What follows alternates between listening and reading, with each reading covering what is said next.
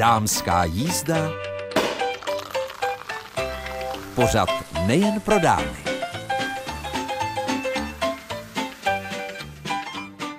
Úžasný a krásný den od mikrofonu přeje jako každou středu už řadu a řadu let Mirka Nezvalová. Dámská jízda je tady především pro vás, milé přítelkyně a posluchačky, ale pochopitelně, pokud nás poslouchají pánové, tak to vůbec není na škodu.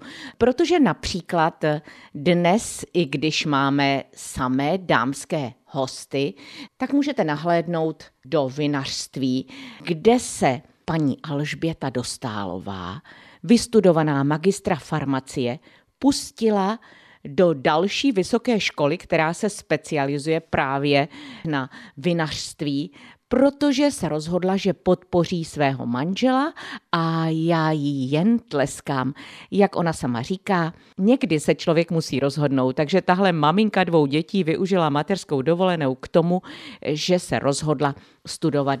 No a co vás čeká dál, tak například Andrea Jindrová z Českobudějovické organizace Mia Rose a Magdalena Vošahlíková z Aliance žen s rakovinou prsu, tak to jsou dvě ženy, které jsem potkala na Českobudějovickém výstavišti před časem na akci Moda Fashion Days v doprovodném programu a věřím, že jejich povídání vás také může zaujmout. A protože mnohé jsme babičkami, prababičkami, maminkami, tetičkami, tak možná by stálo za to prolistovat knihu, kterou napsala Iva Aliana Bendová, jeho Češka, která žije jen kousek pod kletí a je terapeutkou a právě ona využila svých vlastních zkušeností s dětmi k tomu, aby napsala knihu, která se jmenuje Putování krajinou rodičovství. Možná vás zaujmou i její rady, jak napravit některé vztahy se svými dětmi, anebo jak najít cestičky, kterými se ke svým dětem můžeme dostat, protože ruku na srdce s těmi puberťáky je to někdy opravdu opravdu složité. No a co nás čeká dál, tak rozhodně nezapomeneme zalistovat lunárním kalendářem krásné paní. To už určitě víte, protože já si myslím, že věci mezi nebem a zemí by měly tak trochu, nechci říct ovlivňovat, ale rozhodně nechat nám prostor, abychom si je využili podle toho, jak chceme. Zkrátka a dobře, dnešní dámskou jízdu si prostě užijte přesně tak, jak si ji představuji, že si ji stále užívám já. A ještě dodávám jednu věc.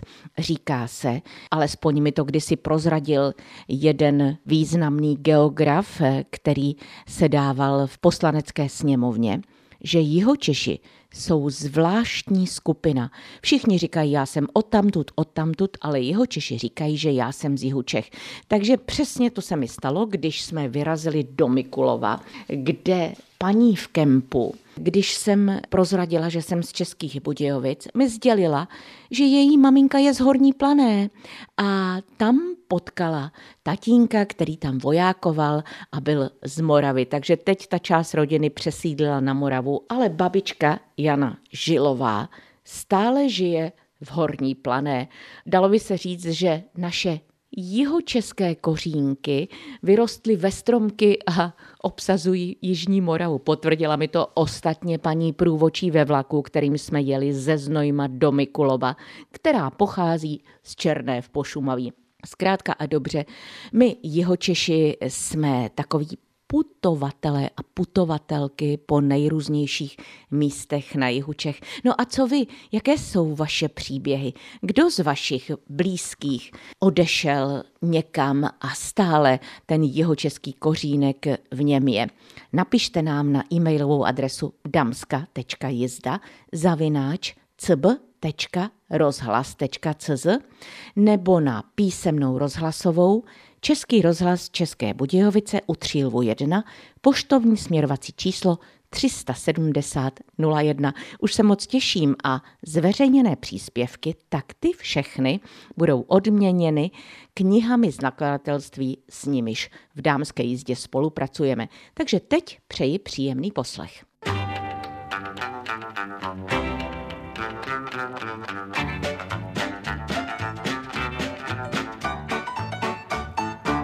Posloucháte dámskou jízdu pořad Českobudějovického studia Českého rozhlasu a já mám velmi ráda potkání se zajímavými ženami. A v Mikulově u Znojma jsem potkala Alžbětu Dostálovou, která se vlastně stala vinařkou. Alžběto, můžete prozradit, jaká byla vaše cesta sem do vinařství dostal, kromě toho, že jste si vzala majitele vinařství? Ta byla velmi dlouhá, velmi kostrbatá, protože já už ve svých pěti, možná šesti letech jsem věděla, že chci být farmaceut. Já jsem totiž chodila s babičkou k lékařům a pak jsme šli do té lékárny, kde jsem viděla toho pana farmaceuta, toho lékárníka, která k naší babičce vykládá, co s těmi léky má provádět a jak je má užívat a neužívat.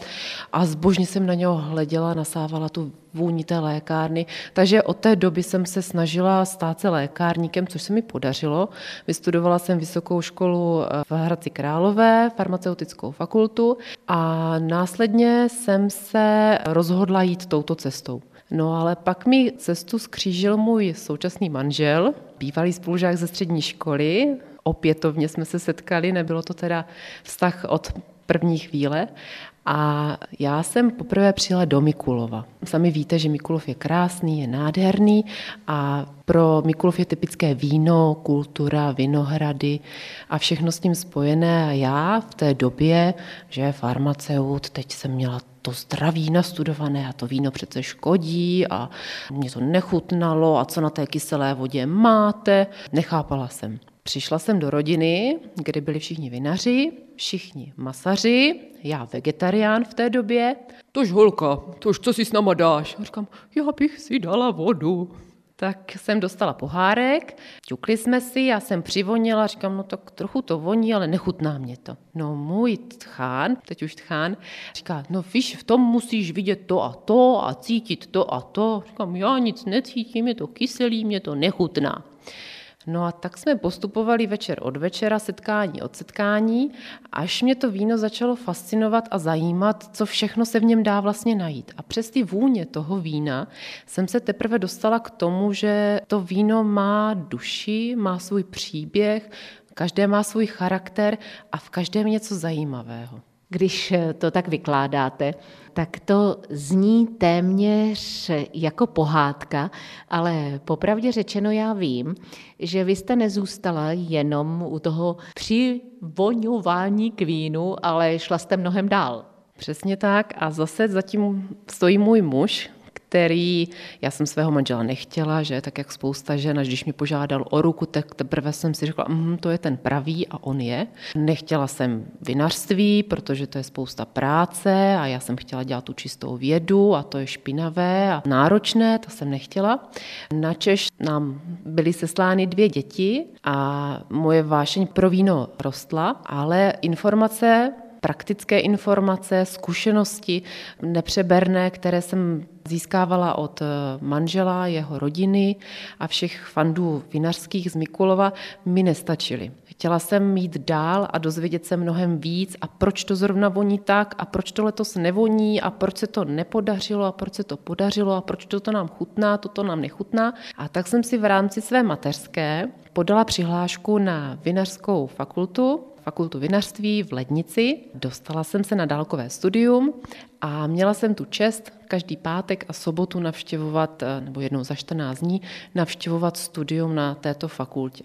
Oproti farmacii, kde všechno bylo striktní, přesné, sterilní, to bylo nebe. Já doporučuji každé ženě na mateřské, aby opravdu si udělala ten čas a něco začala studovat, protože odejdete od té rutiny, od toho přebalování a plínek a kakání a čůrání a nevím co všechno a dostanete se mezi normálně smýšlející lidi a máte možnost se bavit o něčem, co vás baví. A se mnou studovali lidé, kteří už nebyli ve studentském věku, takže to studium brali úplně jinak. A když jsme potom přišli na zkoušku, tak stojíte mezi třeba padesátníky, šedesátníky, kteří tam nervózně drkotají zuby, že zrovna teda tento chemický vzorec neví. Je to krásné. Opravdu vřele doporučuju všem ženám. Když vás tak poslouchám, tak si také říkám, že to musí být hodně kontraproduktivní, protože už jste zmínila, lékaři, pití vína berou tak eh, trošku striktně s tím, že by nemělo být. Vy jste lékárnice, tak pochopitelně také víte, že ty některé účinky nejsou pro zdraví dobré. Na druhé straně máte to vinařské vzdělání a tady to vinařství, tak eh, kříží se to hodně ve vás? Dá se to vůbec propojit? Propojuje se to velmi těžko, ale nesmíte v tom víně hledat jenom ten alkohol a tu chuť se opít. My u nás ve vinařství nebo obecně tady v Mikulově a v naší rodině v tom víně vidíme tu pospolitost tu nádheru toho tvoření. To, když jdeme do Vinohradu, někteří zůstanou v zázemí, aby nám připravili tu svačinu, nachystali nám oběd a my se dřeme v tom Vinohradě a pálí na nás to slunce a díváme se na ta panoramata Mikulova a pak se všichni sejdeme u toho pohárku a ten vlastně léčí. Takže dalo by se říct, že pokud se člověk hodně snaží, tak eh, vlastně ty averze, které kdysi měl, tak dokáže překonat třeba tu vaši kmasu. Averzi k masu, ono to všechno vyplyne z toho tvoření. Když jdete do Vinohradu a jste tam tři čtvrtě dne, tak na sojových klíčcích to nedáte. Takže ten kousek masa vám pak prostě chutná. Máte dva syny. Vedete je k tomu, že Vinohrad eh, je hodně těžká práce a na jeho konci je tedy ten pohárek úžasného vína, i když kluci jsou malí, pochopitelně, ale práce ve Vinohradu je velmi těžká. Na tom konci nikdy nevíte, co stojí. Pro nás je důležitý ten proces. A přibíráme děti k veškeré té tvůrčí činnosti, k tomu procesu tvoření a vzniku vína. Chlapci zatím máme to štěstí, že ten čas s námi chtějí trávit, přibírají i své kamarády. Samozřejmě to není pod pohrůžkou toho, že musíš a musíš, ale ukazujeme jim přírodu jako takovou celou, že i v té vinici potkají zvířátka, je potřeba se o to nějakým způsobem starat, mít k tomu nějaký vztah. Takže to se jim snažíme předat, snad se nám to podaří. Takže to je Alžběta Dostálová, magistra farmacie a také inženýrka, která absolvovala v Lednici vinařskou fakultu. Alžběto, máte ještě nějaký sen? Předpokládám dva synové, tak to je rodina. Možná, že si střihnete ještě nějakou mateřskou a nějakou vysokou školu, anebo vymyslíte nějaký nový postup při zpracování vína? Člověk nemá zaostávat ve vzdělávání a má se učit celý život. Určitě mám několik plánů v hlavě, co bych ještě chtěla a protože to studium už v tom vyšším věku mě velice bavilo a získala jsem spoustu přátel a úžasných kontaktů a úžasných eh, přátel, ano. Chtěla bych v tom pokračovat, eh, určitě si rozšiřovat dál vzdělání v oboru farmacie, ale i v oboru vinařství. Uvidím, jak se mi to podaří propojit. A pak mě velice zajímá psychologie člověka, ale to vždycky můžete zužitkovat v jakémkoliv oboru. Konec konců říká se, že víno ve správném množství je lék. Tak kdo jiný by ho měl nabízet než magistra farmacie? V tomto případě Alžběta Dostálová z Mikulova. Já vám moc děkuji za popovídání v dámské jízdě a jak já vždycky říkám, baví mě potkávat se s inspirativními ženami. Tak pokud náhodou třeba nějaká vaše vnučka, dcera, anebo vy sami jste na mateřské dovolené, tak přemýšlejte, čím si ji v úvozovkách zpestřit. Je to tak? Určitě, můžu jenom podepsat.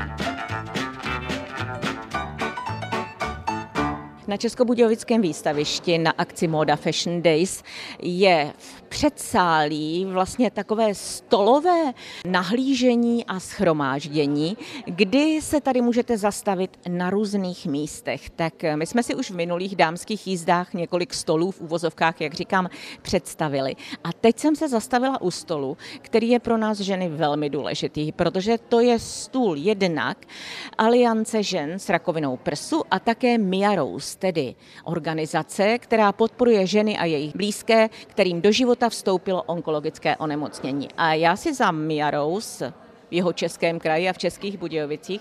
Povídám s Andreou Jindrovou. Andreo, tak eh, je zájem žen o to v podstatě slyšet něco takového? Já si myslím, že ženy se naučily se sami o sebe starat a my je učíme, že pokud se o sebe starají, tak by měly se vším všudy jako celek a k tomu patří i péče o prsa a i v rámci různých edukací, a které jsou i zaměřené na střední školy, tak učíme i ty mladé ženy se o sebe starat. Takže zájem si myslím, že je. Mia Rose v Českých Budějovicích působí druhým rokem. Prozraďte, kam si mohou ženy přijít pro nějakou radu, pokud ji potřebují? Tak eh, my máme takovou základnu v eh, ulici Bedřicha Smetany. Tam provozujeme různé akce od eh, namiogy až přes různé semináře, přednášky. Zároveň teda ještě děláme pro ženy akce mimo tuhle základnu a to je třeba Nordic Walking, což je taková moje záležitost, takže i tam, i mimo tuhletu základnu nás můžou navštívit a s náma podniknout různé věci. My si tady sedíme nebo stojíme u těch dvou stolů. Na jedné straně je Miarous, na druhé straně růžový plagát. Růžová je barva, která se vztahuje k rakovině prsu a především k prevenci. A Aliance žen s rakovinou prsu, tak tady je její zástupkyně, tak prosím o představení v růžových šatech. Samozřejmě, protože růžová je barva naše, takže jsem Magdalena Vošalíková, jsem zástupkyně ředitelky Aliance žen s rakovinou prsu. A jaká je vaše zkušenost? Je zájem o to dozvědět se něco víc, nebo přicházejí k vám ženy, které se setkají s diagnózou tohoto onemocnění? Určitě ano. Je pravda, že někdy ženy musíme trošku nutit do té edukace a do získávání informací o důležitosti prevence, ale většinou ženy mají zájem, protože si uvědomují, že prevence je opravdu, opravdu život zachraňující, protože máme jedno z našich takových hesel, je prevence je lepší než léčba. A i mnoho žen si to opravdu dneska už uvědomuje. A když se bavíme o prevenci, tak se bavíme nejenom o samovyšetření, které třeba tady dneska s Mia Rose edukujeme, ale také o mamografickém screeningu. A chtěla bych říct, že vlastně mamografický screening letos slaví 20 let a za 20 let bylo zachráněno díky tomu screeningu 50 tisíc životů. Takže já si myslím, že ženy by každé dva roky opravdu měly chodit na screening mamografický a každý měsíc by se měly samovyšetřovat, protože jim to opravdu může zachránit život. Tak já mohu mluvit z vlastní zkušenosti, kdy jsem na ten první mamograf šla v 60 letech, protože jsem si našla velmi malou bulku, ale bohužel byla taková, že jsem nakonec musela podstoupit jednak operaci, pak tedy 8 chemoterapií, 33 ozařování a rok a půl biologické léčby. A dneska ťukám, ťukám, že je to všechno dobré, ale pravda je, že já jsem taková ukecaná ženská, tak já se nebojím o svých problémech mluvit anebo ptát se, ale ženy ještě v mnoha případech eh, tuto nemoc berou jako nějaký velký handicap. Co jim byste vzkázala? Rakovina dneska není rozsudek smrti, tak jak to bylo před ještě několika desítkami let. Čím dříve ženy přijdou s nějakým podezřením na nemoc, tím lépe. S rakovinou se dá žít, nad rakovinou se dá zvítězit a žít plnohodnotný život. Takže ženy, nebojte se, nebojte se a choďte na prevenci. Takže to byla rada z Aliance žen s rakovinou prsu a přidává se Andrea Jindrová z Českobudějovické, nebo tedy jeho české Mia Rose. Určitě sdílím tento názor a myslím si, že i když už teda to ženy postihne, tak už i během toho onemocnění, toho závažného onemocnění, my se ženám snažíme ukázat, že pořád ještě můžou žít a fungovat. Sice trochu jinak, než jak byly zvyklé, ale snažíme se jim ukázat ten směr a to, že držet se v ústraní a vlastně tak nějak se zacyklit sami do sebe není úplně ta správná cesta. A proto jsme tu my, proto vlastně my jim ukazujeme, ukazujeme, jak se to dá zvládnout, co se dá dělat, co všechno můžou, aniž by je to nějak strašně enormně vyčerpalo. A to si myslím, že je takový dobrý směr a může to zvládnout úplně každý. Stačí jenom přijít, nebát se. Já na Nordiku potkala spousty nových žen, který byli nadšený, který si to užívali, přišli znovu, měli z toho radost a o tom to je. Ano, říká se, že svěřená bolest poloviční bolest a sdílená radost, dvojnásobná radost. Takže v podstatě i v tom kolektivu, pokud se to povede všechno, tak eh, ta obrovská radost z toho, že se vykročilo směrem ke zdraví, dává zase šanci a naději všem ostatním, které ještě váhají. Takže díky Alianci žen s rakovinou prsu. My moc děkujeme. A také díky Českobudějovické Mia Rose. Děkuji moc a přijďte se na nás podívat. A já bych jenom chtěla říct, že strašně děkuji Mia Rose za to, že je, že její zakladatelky před dvěma roky sebrali odvahu a založili novou pacientskou organizaci, protože obecně pacientských organizací ubývá. Takže když jsme se dozvěděli, že Mia Rose v Českých Budějovicích vzniká, tak jsme měli strašnou radost. Takže my přejeme za Alianci žen s rakovinou prsu Mia Rose hodně radostných chvil, hezkých chvil, společenství a mnoho žen, které u nich najdou pomoc. Skvělá koncovka toho našeho povídání na Českobudějovickém výstavišti. Andreo, chcete něco dodat? Já moc krát děkuju a vážím si tohohle hodnocení. Jsme rádi, že takhle můžeme fungovat, že to běží, jak to běží. Účastníme se různých akcí i právě s Aliancí žen s rakovinou prsu, byli jsme tam edukovaní a tak dále, takže výborná spolupráce, děkujeme moc. A vy, které jste to teď slyšeli, tak si to nechte projít hlavou a pokud potřebujete nějakou radu, pomoc, a nebo třeba jenom, jak já vždycky říkám, takové to správné rameno, na které můžete odložit trochu svých eh, zdravotních starostí, tak tady jsou Aliance žen s rakovinou prsu a také v Českých Budějovicích a na jihu Čech Mia Rose. Tak já vám oběma děkuji moc za popovídání. Dámská jízda. Pořad nejen pro dámy. Ivou Alianou Bendovou se v dámské jízdě potkáváme v tomto roce poprvé. Aliana bývala hostem naší dámské jízdy a povídali jsme si o partnerských vztazích.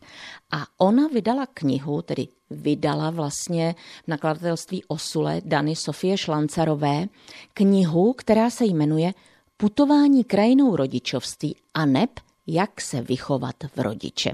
Aliano, prozrať, co tě vedlo k tomuto tématu? Ty jsi sama maminka čtyř dětí.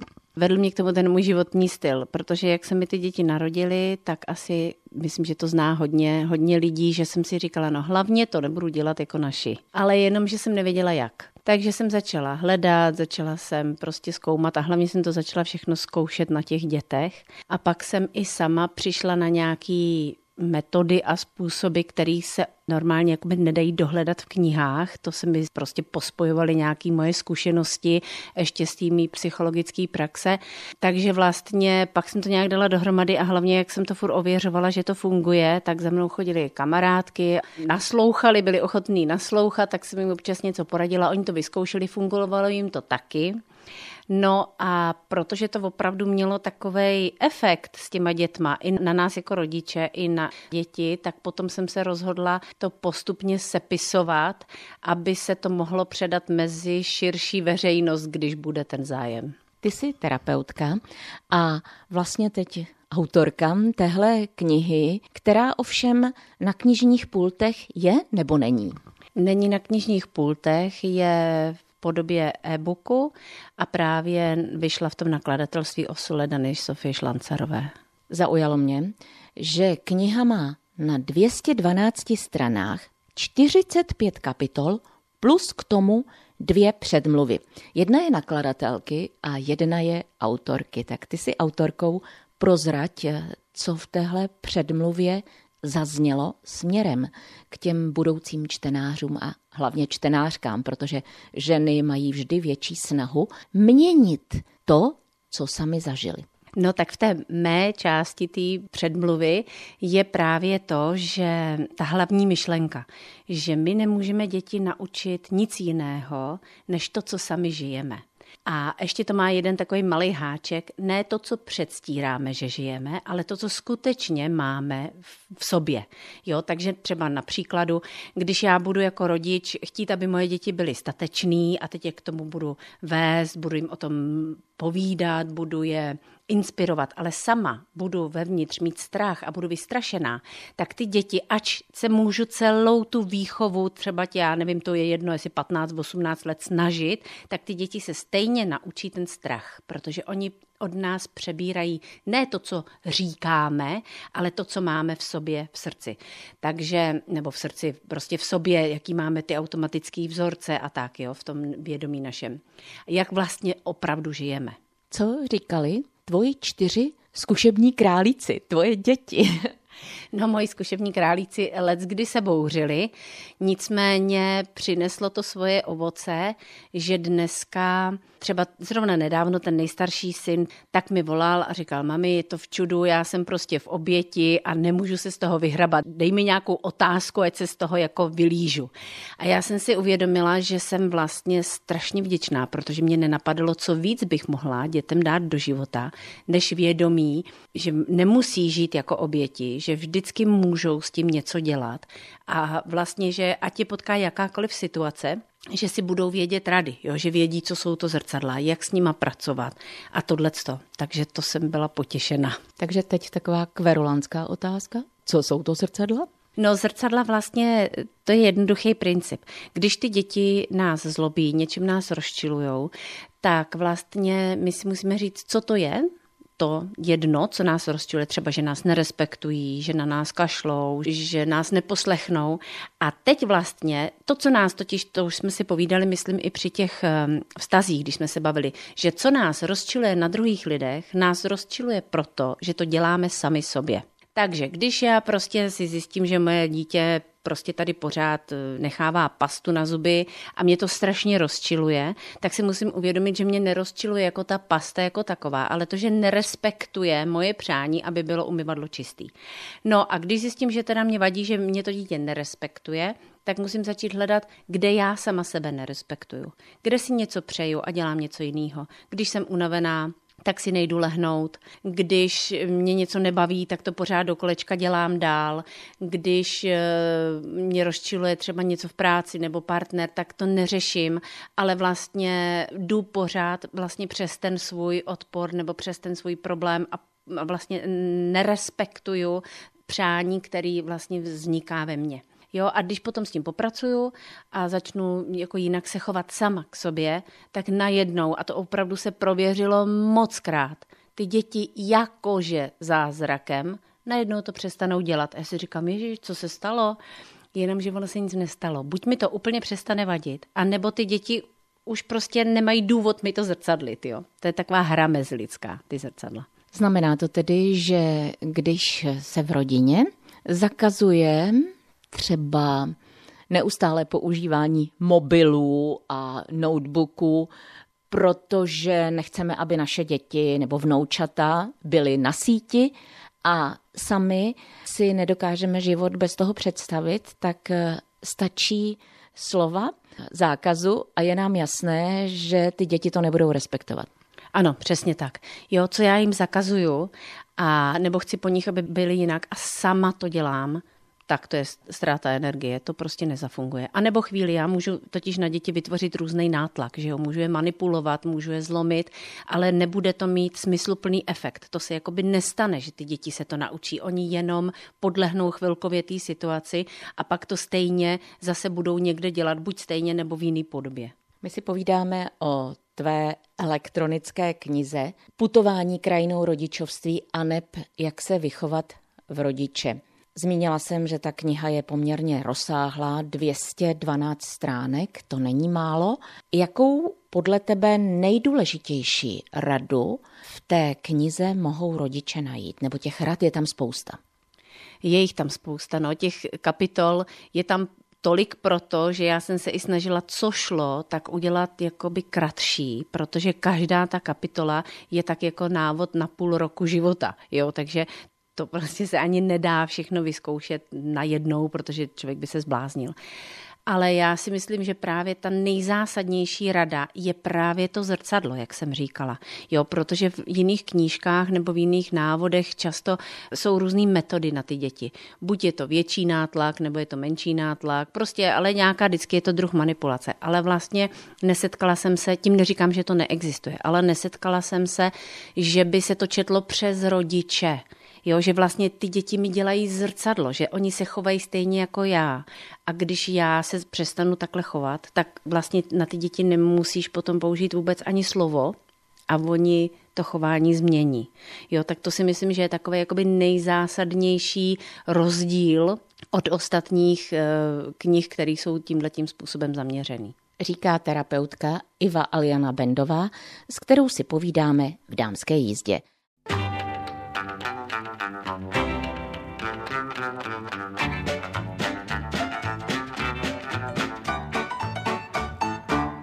Posloucháte dámskou jízdu pořad Českobudějovického studia Českého rozhlasu. Když se dnes podíváme do kalendáře, je 27. září a pojďme se podívat na lunární kalendář. Ten ovlivňuje právě, protože včerejšek a dnešek byly ve znamení vodnáře, tak ten ovlivňuje lítko, holeň, kotník, patu a křečové žíly. A pokud máte problémy s křečovými žilami, tak se doporučuje pro vysoký obsah rutinu, tedy vitamínu P, pohanka. Tato přirozeně bezlepková obilovina je důležitým zdrojem zinku, mědi, selenu a manganu. No a z vitamínu obsahuje hlavně B1, B2, B3, Ečko a Cčko. Léčí křečové žíly, hemeroidy, brání modřinám. Mimochodem, nenoste moc vysoké podpatky. Při sezení nekřižte nohy, aha, to právě dělám, takže nekřižte nohy a večer si nohy střídavě sprchujte studenou a teplou vodou. A pokud potřebujete povzbudit krevní oběh, tak pohybujte nohou v kotníku. A pro krásu i pro zdraví si najděte čas na cvik nohy na zdi, to určitě znáte. Lehnete si na záda, klídek pohoda, dáte pěkně nohy nahoru a ležíte. Možná se vám podaří i chviličku usnout, anebo snít o tom, jak se vlastně ten tlak z nohou krásně přesouvá dolů a vy si ulevujete. A když se podíváme na čtvrtek a na pátek, tak tam je znamení ryb. Ryby ovlivňují chodidla, chůzi, lymfatický systém, takže udělejte si masáž chodidel, začněte teplou koupelí s kapkou uklidňujícího levandulového oleje, jemným krouživým pohybem bříškem palce promasírujte chodidlo, prsty třete dopředu a dozadu. No a střídavě jedním a druhým směrem masírujte kotní kolem dokola, pak přejdete na nárt a achilovu šlachu. A pokud držíte půst, protože 29. je úplně, takže tam je nejvyšší příliv, tak eh, tam bychom si měli přát to zdraví. Tak zkuste petržel, mandle, hrušky, citrony a jablka. Všechny vyjmenované potraviny redukují překyselení organismu a dodávají vápník a hořčík, ty potraviny přispívají ke zdraví zubů, kostí a vlasů. A když už jsme v tom listování, tak pojďme do soboty a také už do prvního říjnového dne, tedy do neděle prvního, protože to jsou dny ve znamení Berana. Takže beran ovlivňuje hlavu, mozek, obličej a životní sílu. Stačí, když si třeba uděláte na sucho masáž pokožky hlavy jako přimití. Promasírujte si uši od horního okraje k ušnímu lalučku a zpět, kruťte palci u nohou, mají souvislosti s krční páteří. A protože každý orgán našeho těla potřebuje kyslík, ale mozek je na kyslíku závislý, tak vyraste někam a projděte se na čerstvém vzduchu, zhluboka dýchejte, protože to už přece dávno víte, že kyslík je elixir života. Stres můžete překonat svou představivostí, jen si vzpomeňte na pohádky. Namalujte kolem sebe imaginární kruh a ten vás bude neustále chránit. Pustí k vám jen sluneční paprsky a radost. A nezapomeňte, ráno snídejte, kolik lidí na světě tuto možnost má. A ještě připomínám, jak jsem zmínila na začátku dámské jízdy. Napište na e-mailovou adresu damska.jizda zavináč cb.rozhlas.cz anebo na naši recepci Český rozhlas České Budějovice u Třílvu 1 poštovní směrovací číslo 370 01 a připojte heslo Dámská jízda. A ještě mě napadá, co kdybyste, pokud jste jihočeské náplavy, přidali svůj příběh o tom, jak jste do toho jihočeského života vpluli a jak se vám tady líbí. Od mikrofonu se s vámi v tuto chvíli až do příští dámské jízdy loučí Mirka Nezvalová a moc se těším, že nám zachováváte přízeň a že jste skvělými posluchačkami i posluchači. Dámská jízda v tuto chvíli končí a já vám přeji, abyste si užili ještě celý nádherný zbytek tohoto týdne i všechny dny další.